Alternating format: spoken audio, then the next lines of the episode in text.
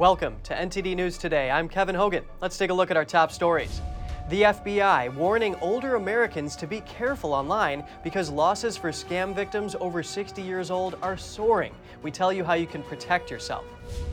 ICE is giving smartphones to illegal immigrants. That's so the immigrants can be tracked and also send geotagged photos of themselves to the agency. A tense debate in Ohio as two candidates trade barbs to determine who heads to the U.S. Senate and who stays home. The New York Times has updated an article on an election software company. The company is facing charges for stealing and storing data on servers in China.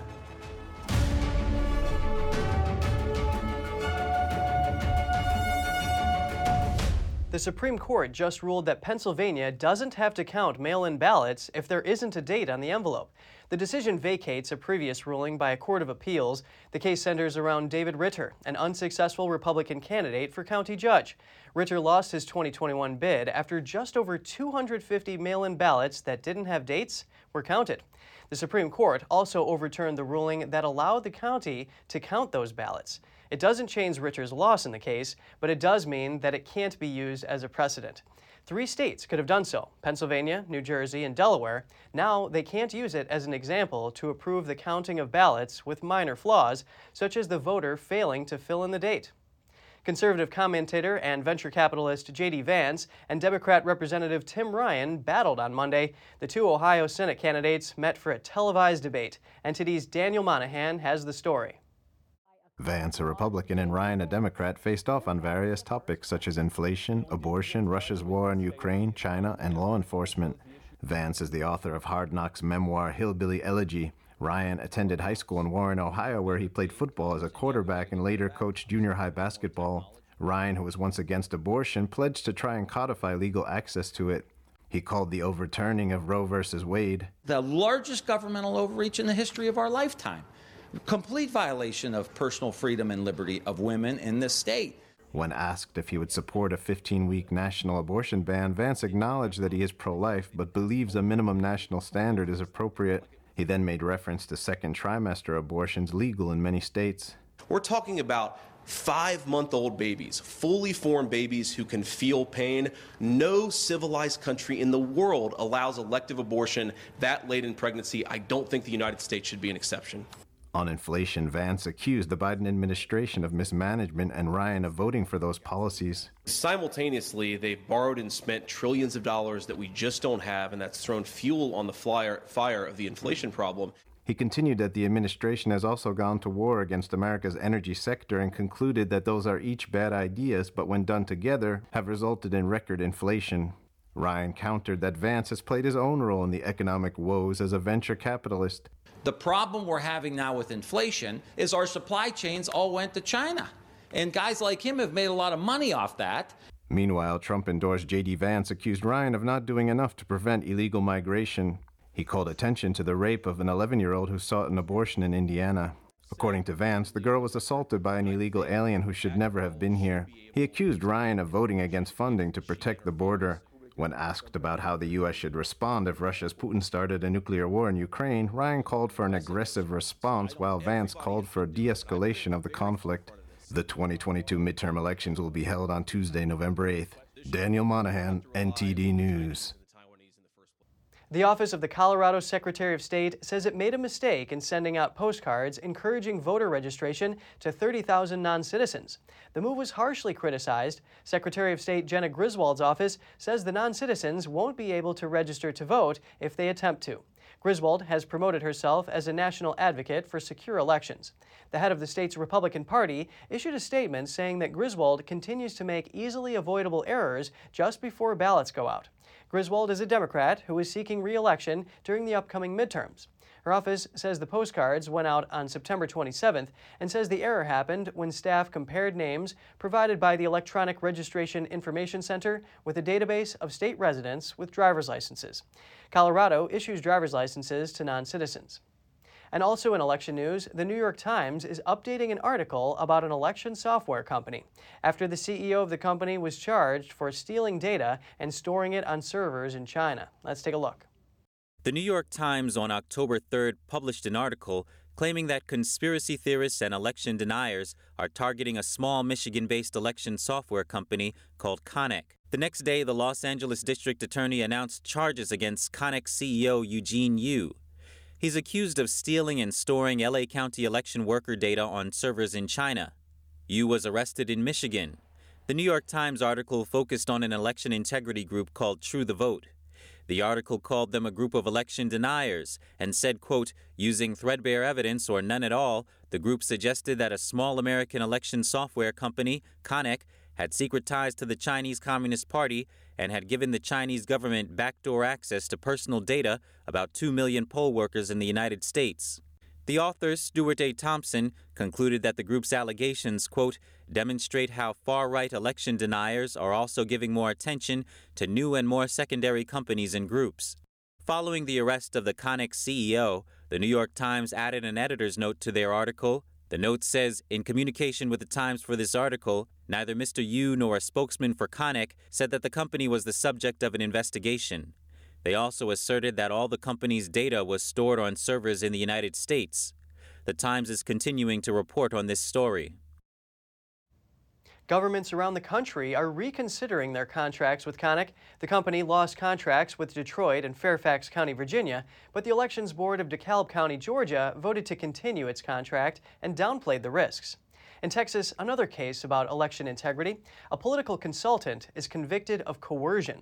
His scheme focused on a state level race in Harris County in 2020. The Democratic consultant Damian Jones anonymously sent threatening text messages to then State Representative Gina Calanni. A district judge said the messages were designed to get Calanni to resign and not run for re election. The judge added that Jones made the threats just days before the 2020 election filing deadline. Jones has worked as a political director for former Congressman Beto O'Rourke. He also worked with the Congressional Black Caucus Foundation. His attorney argued that his client's constitutional rights were violated and the law against threats is written incorrectly. If you or a loved one are 60 years or older, listen up. The FBI is warning that scammers are increasingly targeting older Americans online, and losses were way up last year compared to the year before. NTD's Jessica Beatty has more on the numbers and tips to protect against being scammed. When the pandemic hit, people were pushed increasingly online. It seems scammers around the world took it as a golden opportunity to go after America's retirees. According to the FBI's 2021 Elder Fraud Report, over 92,000 victims over 60 years old reported losses last year. Those losses added up to $1.7 billion. That's up 74% compared to the year before. The FBI says the average dollar loss per victim was over $18,000. Thousands of victims lost over $100,000. The most reported fraud was tech support fraud. Scammers impersonate well known tech companies and offer to help fix non existent tech issues. More and more scammers are impersonating customer support, according to the FBI. Another big one is confidence fraud. That includes romance scams and grandparent scams. Criminals gain a victim's affection or impersonate a panicked loved one, like a grandchild, and then start asking for money. Victims lost the most money in these types of scams. Other types of fraud include lottery scams, government impersonation, and investment fraud. These scams are not going unnoticed. Earlier this month, the DOJ said it's adding 14 U.S. attorneys' offices to its transnational elder fraud strike force. That means it's more than tripling the number of offices. So, how can you protect yourself? The FBI's top tip resist the pressure to act quickly. Scammers create a sense of urgency and want you to act right away. Update software. Never give out personal information or money to people who only reached out to you online. And if you get suspicious pop ups or a locked screen, disconnect from the internet and turn off the device. And stop communicating with the scammer, but expect that they'll keep trying to contact you. If you do encounter a scam, report it to the FBI's Internet Crime Complaint Center and contact your local FBI field office. Jessica Beatty, NTD News. Homeland Security agencies like ICE are giving smartphones to thousands of illegal immigrants. That's so they can check in with ICE and send geotagged photos of themselves. Department of Homeland Security agencies have issued over 250,000 smartphones to illegal immigrants during fiscal year 2022. The phones are trackable, and the immigrants are responsible for checking in with ICE on a regular basis, often by sending in a geotag photo of themselves. ICE began issuing the smartphones within the past year as border stations became overwhelmed and agents started processing illegal immigrants faster and in larger numbers. They created a new form of parole, this allows foreigners who wouldn't otherwise be admissible to the country to live in the United States temporarily. Under this parole status, illegal immigrants don't have to provide Border Patrol with evidence for an asylum claim and are permitted entry without any preconditions, except a quick background check in the U.S. crime database. The Immigration and Nationality Act states that by law, parole is designed to be used on a case by case basis and for urgent humanitarian reasons or significant public benefit. A CBP spokesman previously told the Epoch Times that the parole designation allows for overwhelmed Border Patrol stations to process and release large numbers of illegal aliens significantly faster than the more involved traditional system. In an email to NTD, ICE wrote that the devices given out do not have internet access or the ability to make phone calls. They are used solely for participation in the parole program. The agency said they allow supervising officers and case managers to keep participants focused on the conditions of release. Still to come, inflation stimulus checks. California is set to give out $1,000 each to tens of millions of residents. An analyst says this will help recipients, but may add inflationary pressures. And updates on a big tech censorship case. Two state attorneys general are seeking depositions of top Biden administration officials. We bring you expert analysis in just a moment here on NTD News Today.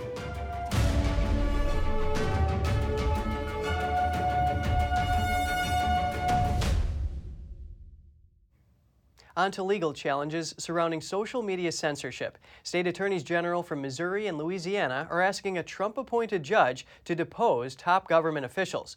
The AGs allege the Biden administration was deeply involved in censoring users on big tech platforms. Our next guest outlines how these depositions could play out.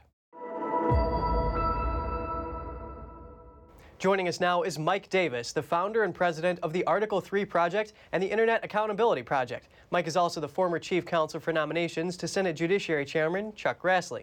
Pleasure having you on the show, Mike. Thank you for having me. I would really like to know if it's actually possible for top government officials such as President Joe Biden and Dr. Anthony Fauci to be deposed, or do they have some sort of immunity that would allow them to avoid testifying? It's certainly possible for uh, almost all government officials to be deposed in lawsuits. Uh, the president is treated differently. Uh, the president uh, does enjoy uh, some immunity from depositions while he is uh, serving in office. It's not absolute. we saw with Bill Clinton in the Paula Jones case back in 1998 that it's possible for the president to have to testify in courts on cases, but it's rare and it's it would be a very, very heightened standard when you're dealing with the president because it would be uh, it would be such a distraction for the president of the United States. He is the executive under the Constitution. You mentioned former presidents. What is the precedent to a case like this? Well, this is, I mean, the state AGs have brought, brought lawsuits against the federal government overreach many, many times.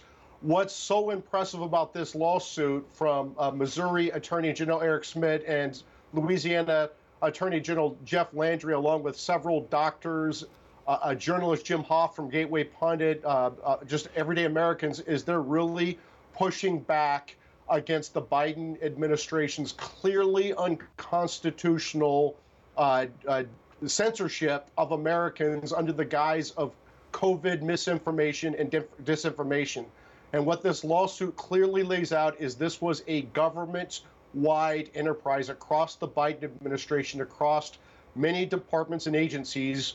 Uh, and it's clearly illegal under the First Amendment what they have done. They are colluding with these big tech monopolists to Google, uh, uh, Google, Facebook, Twitter. They're colluding with these big tech platforms to censor Americans. And the reason these big tech tech platforms are doing it is they have Section 230 immunity. This this tremendous benefit from the federal government where they cannot get sued for what people post on their platforms. And the government threatens their Section 230 immunity and, and threatens their uh, antitrust amnesty if they do, not do the government's censorship. Uh, they don't do the government's bidding.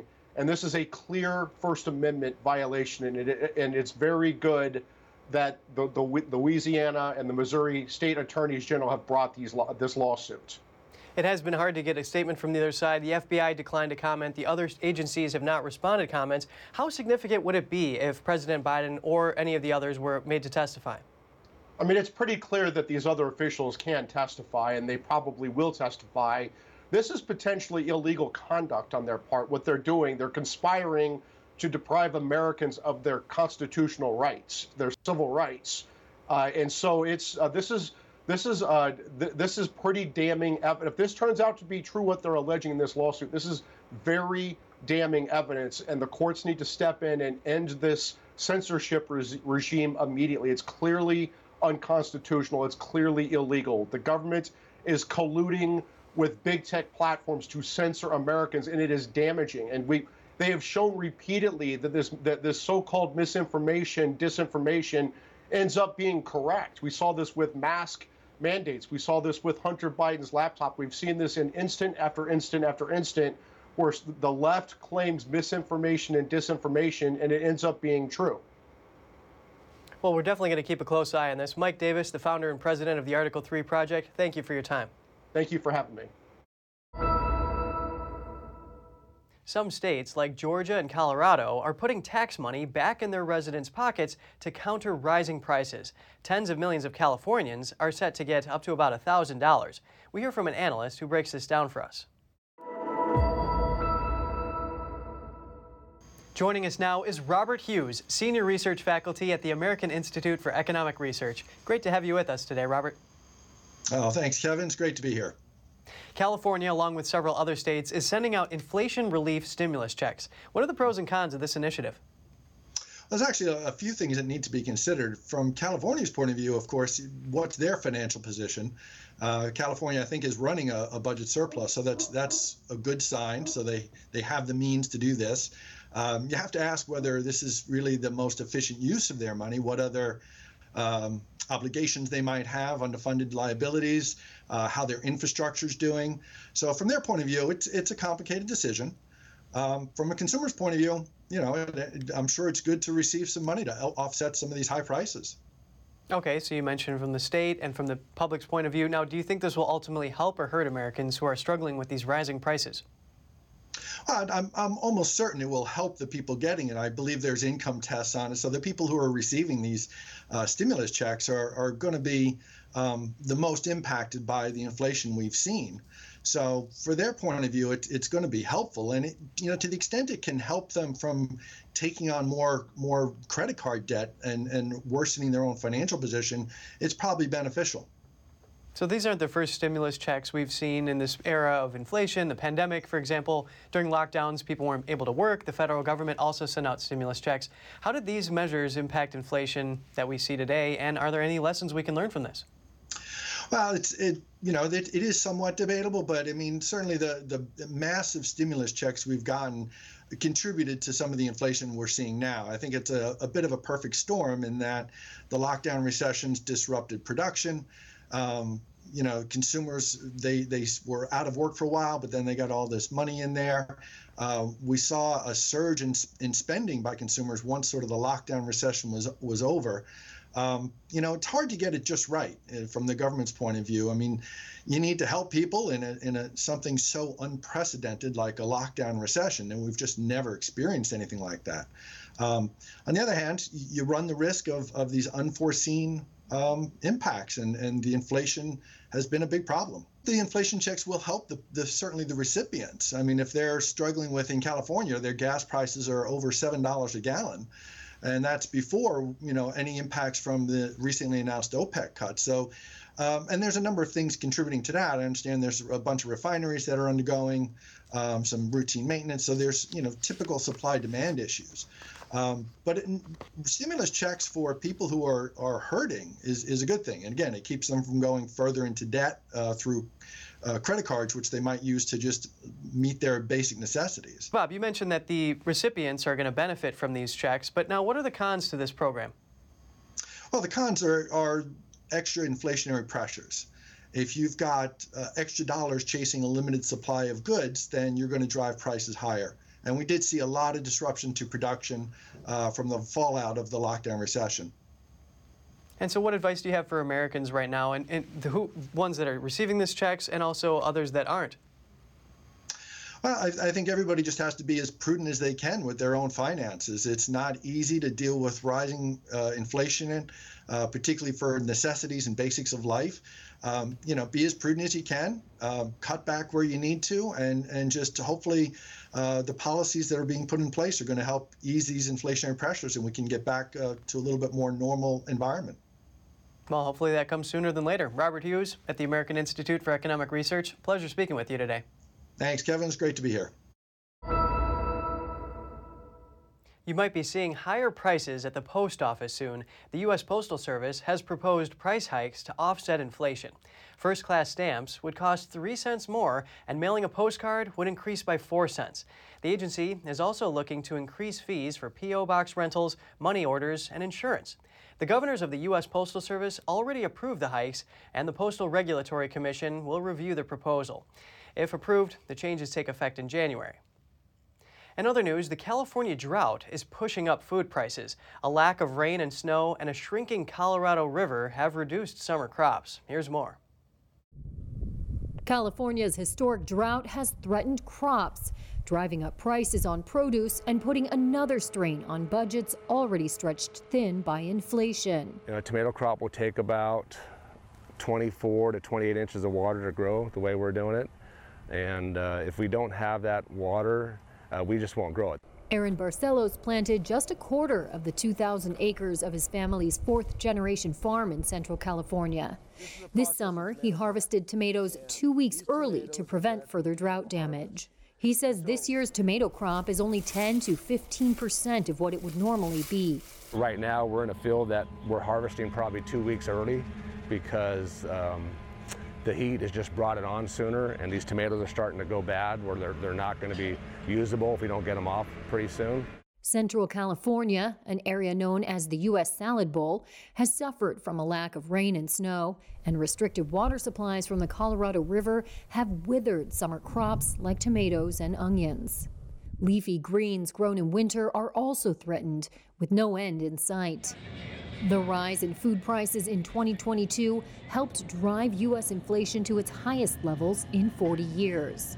California's drought, on top of Hurricane Ian ravaging citrus and tomato crops in Florida, is likely to push food costs even higher. Our Greg Pruitt is a sales and energy manager at Ingomar Packing Company, a tomato product supplier.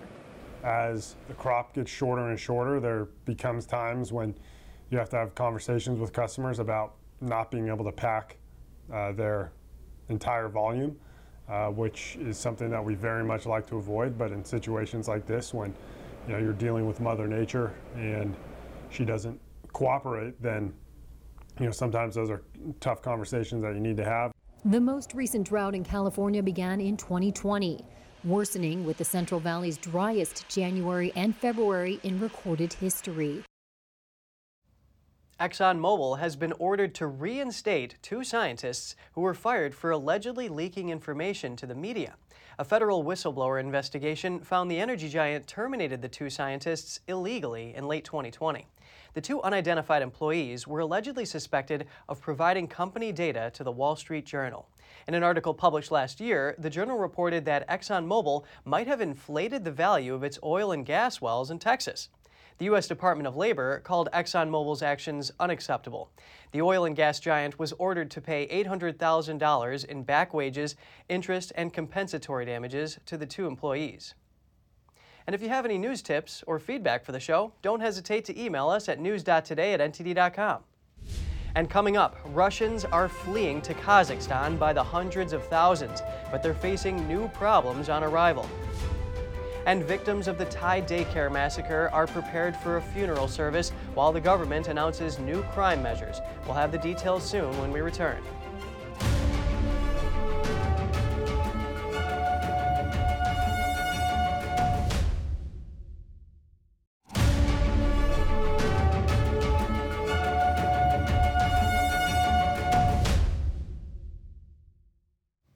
Welcome back. Lebanon and Israel have reached a historic agreement. They finally demarcated a disputed maritime border following years of U.S. mediated negotiations. The deal still needs to be officially approved by both countries. It's meant to resolve a territorial dispute in the eastern Mediterranean Sea over an area Lebanon wants to explore for natural gas. Israel is already producing natural gas at fields nearby. The deal would set a border between Lebanese and Israeli waters for the first time and also establish a way for both countries to get royalties from an offshore gas field that straddles the boundary. Officials also say the deal is endorsed by the heavily armed Iran backed Lebanese group Hezbollah. Until recently, the group has threatened to attack Israeli gas facilities. A gas find would be a major boon for Lebanon, which has been mired in financial crisis since 2019. It could fix Lebanon's long-standing failure to generate enough electricity for its population. An Israeli official said the final approval is expected within the next three weeks. Some Russians are opposed to the war in Ukraine, and others are afraid of being sent there to fight.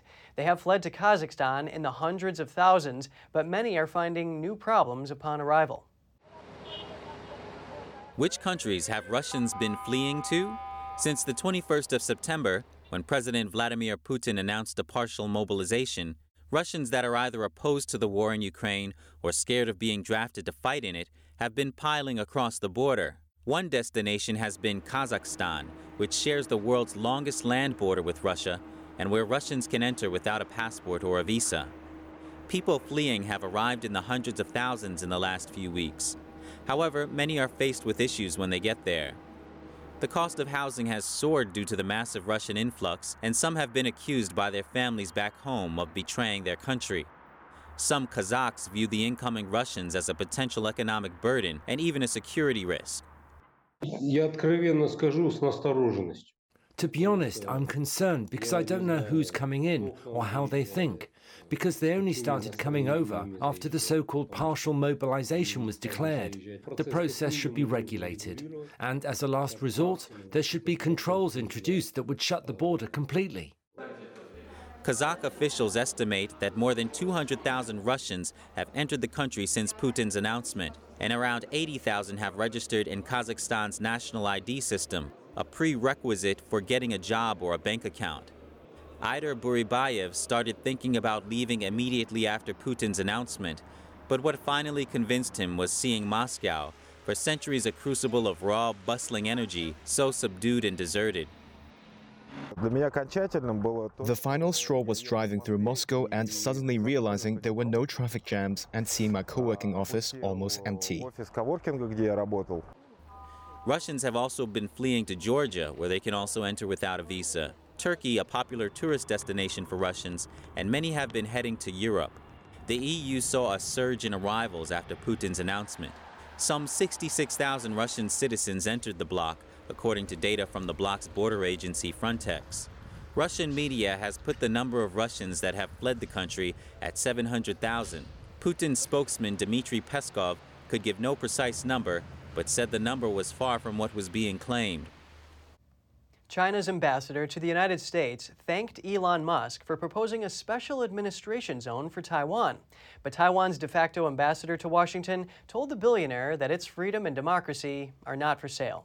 Elon Musk has suggested tensions between China and Taiwan could be resolved by handing some control to Beijing.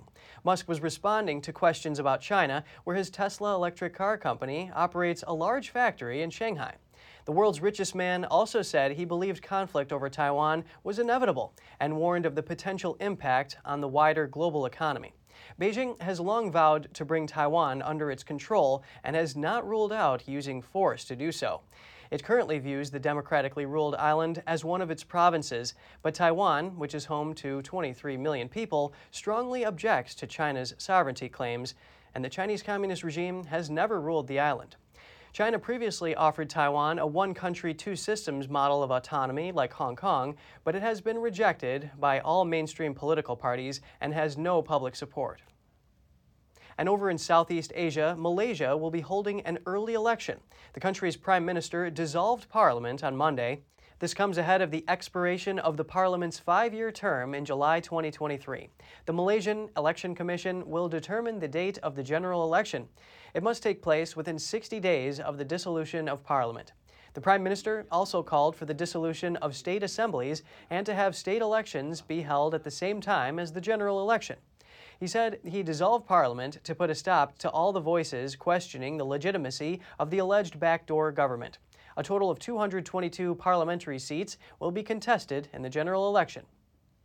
Hundreds of mourners and victims' families gathered today in Thailand to bid farewell to the young children and others who died in last week's mass killing. Thai Prime Minister Prayuth Chan-o-cha on Monday ordered law enforcement agencies to tighten gun ownership rules and crack down on drug use following the massacre that left the nation in shock. These volunteers were somber as they layered bricks at Ratsamaki Temple in Thailand's northeastern Nongbua province on Monday.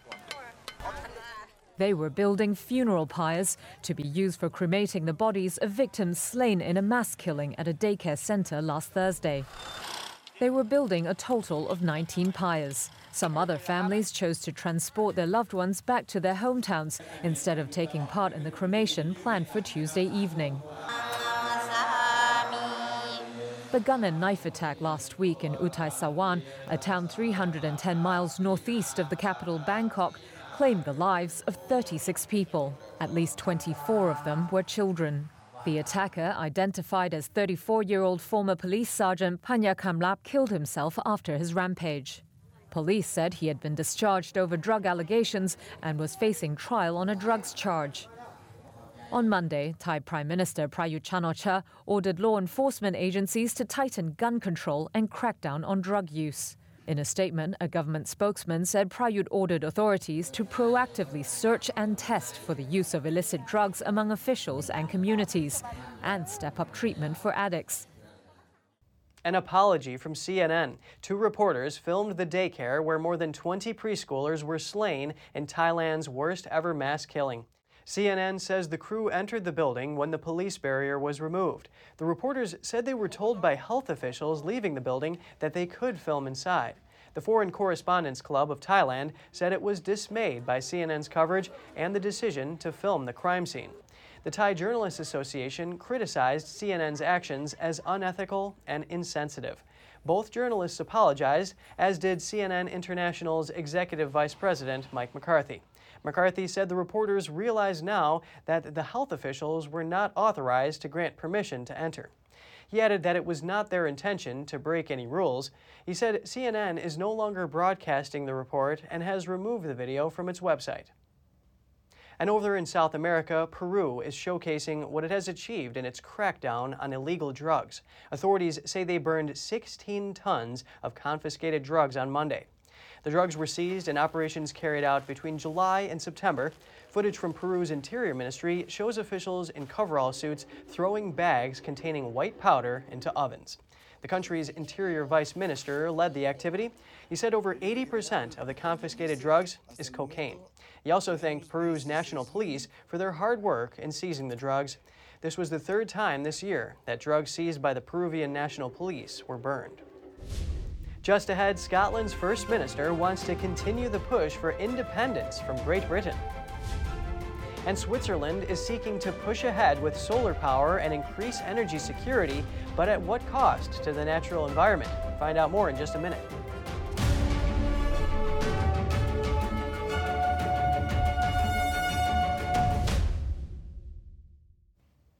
Scottish First Minister Nicola Sturgeon said Monday that a second referendum on independence will happen in October next year if Britain's top court approves. While speaking at the Scottish National Party conference in Aberdeen, Sturgeon made the case for an independent Scotland. Whether it's Tory or Labour, Labour or Tory, it's not us who gets to decide. Our votes don't determine who gets to occupy number 10. For Scotland, the problem is not just which party is in power at Westminster, the problem is Westminster. The Supreme Court today begins hearing arguments for allowing a succession vote without approval from Prime Minister Liz Truss and her government. In a 2014 vote, which the government approved, 55% of Scots rejected independence. Sturgeon argues that as voters backed pro independence parties in elections last year, there is a mandate to bring forward a bill to hold a referendum. The First Minister says she would respect the decision of the court. Now over to Austria, where President Alexander Van der Bellen secured a second six-year term in office on Sunday. Here are the details. Austria's president is set to stay in office for a second six year term. Alexander Van der Bellen won a clear majority of votes and will be able to avoid a runoff, according to projections based on almost all votes cast. 78 year old Van der Bellen is a former leader of the Greens and has built his image on having a steady hand and a relaxed manner, garnering broad popularity for projecting calm during times of national crisis. And he's seen his fair share of crises, including the collapse of the government in 2019 and the resignation of Austria's chancellor a year ago. The Austrian presidency is largely a ceremonial role, but does have sweeping powers that involve overseeing periods of transition and turbulence. The president is also the commander in chief of the army and can sack the government or chancellor. A regional election in one of Germany's largest states indicates a slight shift to the right. The Social Democrats did score a clear win, but their coalition partner, the Free Democrats, did not. The Free Democrats called the Lower Saxony result a blow and put much of the blame on the party being part of federal government, which isn't very popular. The result delivered mixed fortunes for German Chancellor Olaf Scholz, who's in the Social Democrat Party. Some experts say the defeat of the coalition partner risks destabilizing his government, even while support for his party is strong. The other clear winner in Lower Saxony was the right wing Alternative for Germany, nearly doubling its share of the vote. The result reflects a broad upsurge in support for the party across the country. It's likely driven by frustration over the cost of living crisis and the war in Ukraine. Now to the energy crisis in Europe. Switzerland is moving ahead with plans to boost its energy security, but only reluctantly. Here's the story. As the energy crisis looms over Europe, Switzerland is looking at homegrown energy. But could that affect its picture perfect Alps? A focus on hydropower has helped shelter the Swiss from soaring oil and gas costs compared to others, but the country is far from immune. So the government is pushing to pivot away from fossil fuels and ramp up renewable energy output. That means using the Alps' unique geography to develop solar power and expand hydropower. I think in our country, especially also with the Alps, we can produce solar power for winter in the Alps and we have all the huge potential to have solar power on our on our uh, buildings. Mm-hmm. So if we can use solar power and hydropower together, this is, I think, really the dream team of uh, Swiss energy production. A successful pivot to a clean, independent energy supply would help cement Switzerland's position as a high end economy at the heart of Europe. But implementing change isn't easy. Locals are worried about disruptions to biodiversity or blighting the overall landscape of the postcard ready Alps. And Switzerland's system of direct democracy means projects can be blocked at the local level. It can take years to even get approval to raise a wall on an existing dam. New legislation will help approve large solar projects in the mountains, but it's up to the cantons or provinces to approve them. Switzerland's potential to harness energy from its own resources is on full display in Valais.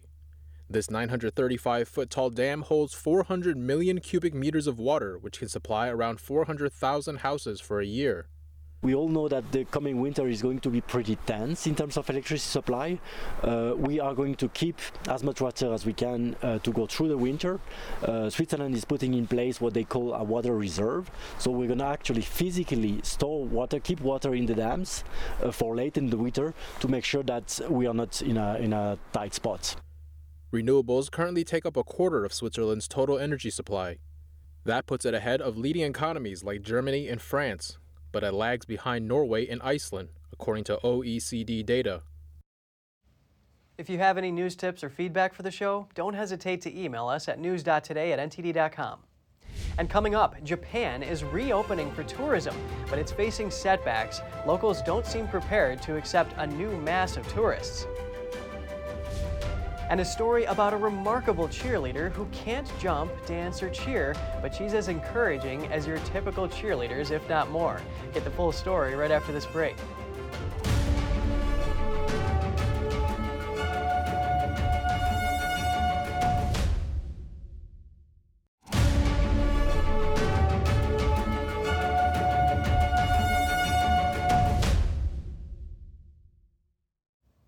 After two years of pandemic isolation, Japan is finally opening its doors to visitors. However, hopes for a tourism boom face an uphill battle with a lack of hospitality workers and bolted up shops. Here's more. Prime Minister Fumio Kishida is banking on tourism to help stimulate the economy and reap some benefits from the yen slide to a 24 year low. Arata is among those keen for the return of foreign tourists, who used to make up nearly 90% of the guests at his inn. People from abroad will be able to come here as independent tourists from the 11th. I'm hoping and anticipating that a lot of foreigners will come to Japan, just like how it was before COVID. When the COVID pandemic started, the kind of guests that Soenoya had been receiving, individual travellers, were suddenly unable to enter Japan. So, up until now, we've basically been in a situation where we've had zero visitors. A mere half a million people have come to Japan so far this year, stark in comparison to the whopping 32 million in 2019. Spending from tourists will only reach around 2 trillion yen, that's $13 billion, by 2023 and won't exceed pre COVID levels until 2025, according to a report by the Nomura Research Institute. British inn guest Jenny Owen hopes foreign travellers will respect Japan's mask on etiquette. I worry for Japan in that way, and I hope that people can come here and be respectful about the measures that, that Japan are putting on in whether it seems like the right measure to us or not. We have to respect it and do what they say. Flag carrier Japan Airlines has seen inbound bookings triple since the border easing announcement. When you think of cheerleaders, what comes to your mind? Acrobatics, dancing, and cheering. Well, the cheerleader you're about to meet can't do any of that. She cheers in her own special way. Let's take a look. Tristan is not your ordinary cheerleader. The soccer team's number one fan sits quietly on the sidelines, but her smile is just as encouraging as a group of cheerleaders. When Tristan gets to the games, everyone gets so excited. We just love her. She smiles at us. Tristan Rieger suffers from severe cerebral palsy. She can't move, talk, or eat by herself, but she's lucky to have a devoted younger sister. 21 year old Sierra Rieger takes care of Tristan. She also takes Tristan with her when she goes to work as an assistant soccer coach at Greenwood Christian Academy in Indiana. Family on three. One, two. The sister's mother died in a traffic accident 18 years ago when Tristan was 8. Sierra was 3 and their oldest sister was 10. Their mother's sudden death changed their childhood. A lot of kids saw that as me being a kid with no mom and having the weird sister on the side. When Sierra was 12, she became Tristan's primary caretaker after their older sister moved away. Every day, Sierra dresses Tristan, feeds and bathes her, and gives her medicine when her dad and stepmom are at work. But when she became a teenager, Sierra resented having to care for Tristan. I was pretty upset with my parents because I always felt like that I was always left out. I always had to stay home, that I couldn't go and live a normal kid teenage life. Now at 21, Sierra understands the importance of taking care of Tristan. And that was just me being young and immature and not thinking she's my sister. There's nobody else that can do this, so this is what you should do step up as a sister because when you're in a family, you take care of your family.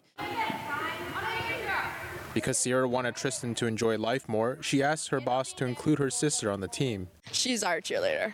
She's really on the sides cheering on the girls. If she could talk, Tristan might tell you Sierra has changed her life. But Sierra says it's the other way around. It made me view life differently because if I wouldn't have her, I don't think I would have such a soft spot for those who are different and grow. While Tristan may not be your typical cheerleader, her presence brings out the best in those around her. Reporting by Angela Moy, NTD News, Greenwood, Indiana. The record for the heaviest pumpkin ever grown in the U.S. has been broken. A horticulture teacher from Minnesota raised a giant gourd weighing 2,560 pounds. That is special. I really wanted that. I never dreamed of that. And uh, to have it, to even be mentioned in that conversation is really cool. Travis Gienger of Anoka, Minnesota, set a new record and won an annual pumpkin weighing contest in Northern California. He drove 35 hours carrying the giant pumpkin to the 49th World Championship Pumpkin Weigh-Off in Half Moon Bay, south of San Francisco. Gienger also won the same contest in Northern California in 2020, and he broke a record set last week in New York, where a grower raised a massive pumpkin weighing 2,554 pounds. According to Guinness World Records, a grower in Italy holds the world record for the heaviest pumpkin. He grew a 2,700 pound squash in 2021. There's no better way to celebrate spooky season than with a full moon. Earth's natural satellite reached its peak illumination Sunday night. Every full moon has a long list of nicknames, and October's is most frequently referred to as the hunter's moon. It got that name because the hunter's moon historically signaled to farmers it was time to prepare for a chilly winter ahead. There are two more full moons on the calendar for 2022. On November 8th, we'll see the beaver moon, and December 7th will bring the cold moon. There are also two more eclipses before we reach 2023 a solar and a lunar. You can leave your eclipse glasses packed away, though, as the solar eclipse is only partial and won't be visible from North America. New Zealand's Wellington Zoo has more than doubled its population of ring tailed lemurs. That's after its four females gave birth to twins. It's at first we're all in shock to be honest. It means that this boy here, this is Zeus, the father, has done his job. and to job, and to be honest, he has a tough job because he only has a 24 to 36 hour window while they're in that season and they only breed once a year. So he got around very well. These guys are a big draw card at the moment. Everyone wants to see the baby lemurs. Ring-tailed lemurs are classified as endangered. They can only be found in Madagascar. Wellington Zoo got the lemurs 18 months ago. They got Zeus, their male, at the beginning of 2022. They hoped he'd be able to increase their population. Primate manager Lisa Ridley said they were not sure whether they'd have success with breeding. That's because all four adult females were first-time moms. The first set of twins was born in August, and the final set was born last week. The population of ring-tailed lemurs is declining in the wild. One challenge is that females can only get pregnant on one or two days of each year. Let's look at four common kitchen foods that can reduce inflammation naturally. Here's Gina Marie, who brings us Strong Mind and Body.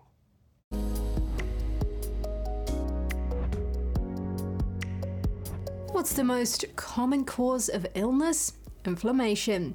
That's right, many diseases that afflict Western society stem from chronic inflammation. Our poor diets and lack of exercise are major contributors. Let's look at the best foods on offer to combat this problem. Turmeric. This golden spice has been used for millennia, earning its status as a medicinal food. Hundreds of studies have validated turmeric for its anti inflammatory powers. You can expect good results if you suffer from arthritis, systemic kidney disease, diabetes, heart attack, stroke, obesity, psoriasis, inflammatory bowel disease, and autoimmune disorders. Green tea. This drink appears in multiple studies regarding inflammation. Its anti inflammatory polyphenols suppress inflammatory enzymes, add other benefits like antioxidant, antibacterial, antiviral, antiarthritic, and neuroprotective properties. Pomegranate. Pomegranate is a delicious way to combat inflammation. High in polyphenols, it reduces and controls blood sugar levels, stimulating the production of insulin. That's important for diabetics. Daily juice consumption is recommended for rheumatoid arthritis and the prevention of free radical damage. Pomegranate also featured in a study of breast cancer treatment and suggested cardioprotective effects. Ginger. Another spice used as traditional medicine from ancient times is ginger. Ginger is commonly employed to combat osteoarthritis, tuberculosis, nausea, including morning sickness, digestive issues, and influenza. If you don't have these four common kitchen foods on hand, consider picking them up next time you're at the store, because as you can see, food can be your medicine. For those of you who count steps on your fitness tracker, we've got your magic number. 8,600 steps a day will prevent weight gain in adults. That's according to new research. That number jumps to 11,000 steps a day for adults who are already overweight but want to have their odds of becoming obese. Researchers followed more than 6,000 people for four years to gather the findings, which were published Monday. Studies show the average person gains one to two pounds every year from young adulthood through middle age. Walking can help prevent that, plus, it helps with other conditions like diabetes, hypertension, and depression. The CDC says even moving just 20 minutes a day is highly beneficial to your health. That's all for today's program. We're really glad to have you with us. Please send us an email if you'd like to tell us something. We're going to put it on screen. For podcasters, that's news.today at ntd.com. I'm Kevin Hogan, NTD News, New York City.